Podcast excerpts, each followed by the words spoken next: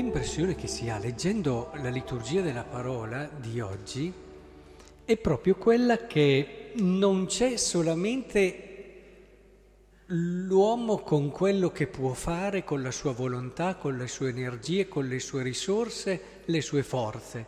Non c'è solo questo, ma c'è anche un'altra realtà, quella che porta nella prima lettura alla preghiera Pietro e Giovanni andarono dai loro fratelli dopo essere stati liberati e arrivano, quando dirono eh, questo, tutti insieme innalzarono la loro voce a Dio dicendo, Signore, tu che hai creato il cielo e la terra, e si fa questa bella preghiera dove si vede questa certezza di una realtà che c'è e che può agire e operare nella storia.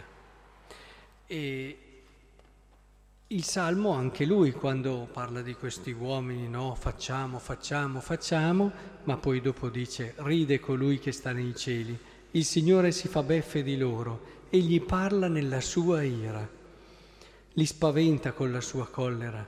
Cioè, è questa realtà che sta al di sopra, ma così anche nel Vangelo, Nicodemo che devi rinascere dall'alto c'è una realtà che è la realtà dello spirito, c'è un aprirsi alla grazia, all'azione di Dio. Insomma, da questa liturgia della parola arriva un messaggio chiaro, che l'uomo può fare, può impegnarsi, la sua volontà è importante, anche tutti gli sviluppi delle scienze umane a cui assistiamo sono utili, ci aiutano a comprendere un po' meglio la meravigliosa realtà umana che Dio ha pensato e ha creato, però non c'è solo questo, non c'è solo questo.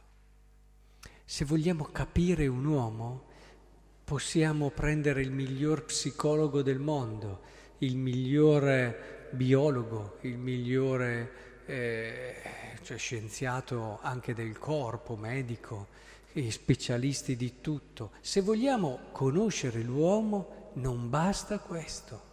C'è una realtà diversa. Se vogliamo conoscere il destino dell'uomo non basta, non basta quello che ci dice la scienza. Se vogliamo conoscere e essere felici, non basta tutto quello che il mondo ti può dare. C'è un'altra realtà, un qualcosa in più di cui c'è assoluta necessità e bisogno. E questo ci spiega anche il perché è importante la preghiera, perché uno potrebbe dire, ah io mi do da fare, che, che bisogno c'è di pregare? Ma dove arriva la preghiera tu non potrai mai arrivare con tutte le energie e le forze che hai.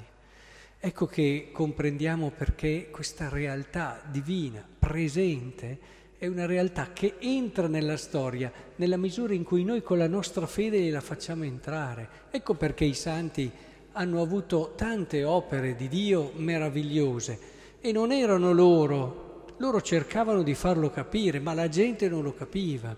Quando, non so, Padre Pio faceva un miracolo, per citarne uno, la gente che arrivava quasi si buttava ai suoi piedi lui che la mandava lontano, diceva avete mica capito niente, sono mica io che faccio i miracoli, è Dio.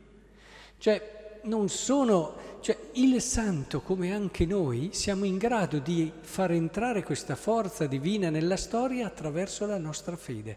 La fede è la porta attraverso la quale Dio può ancora operare in noi e nel nostro mondo. E comprendiamo allora la grandezza e la dimensione, quello che possiamo fare con la fede. Se abbiamo fede possiamo fare quello che abbiamo la forza di Dio, eh, c'è poco da fare, ma non perché noi eh, riusciamo con le nostre, ma perché lo lasciamo entrare nella storia, lasciamo entrare la sua grazia, lasciamo entrare il suo cuore anche, perché il miracolo più grande non sono tanto il far saltellare i monti, il dividere i mari, i miracoli più grandi sono il cambiare il cuore della gente. E allora in questo periodo mi veniva da pensare, quando pregavo su questi testi e meditavo su queste idee, che in questo periodo dove tutti soffriamo tremendamente per queste persecuzioni, per questi atroci delitti che vengono commessi, eh, non dimentichiamo la forza della preghiera. Ci sta, tutto quello che si può fare ci sta, ci sta la denuncia, ci stanno gli interventi diplomatici, ci sta tutto quello che possiamo fare in una logica evangelica per riuscire a difendere e ad aiutare questi nostri fratelli. Ma non dimentichiamo la preghiera, una preghiera fatta con fede, fa quello che tutti gli uomini di questo mondo messi insieme non potranno mai fare.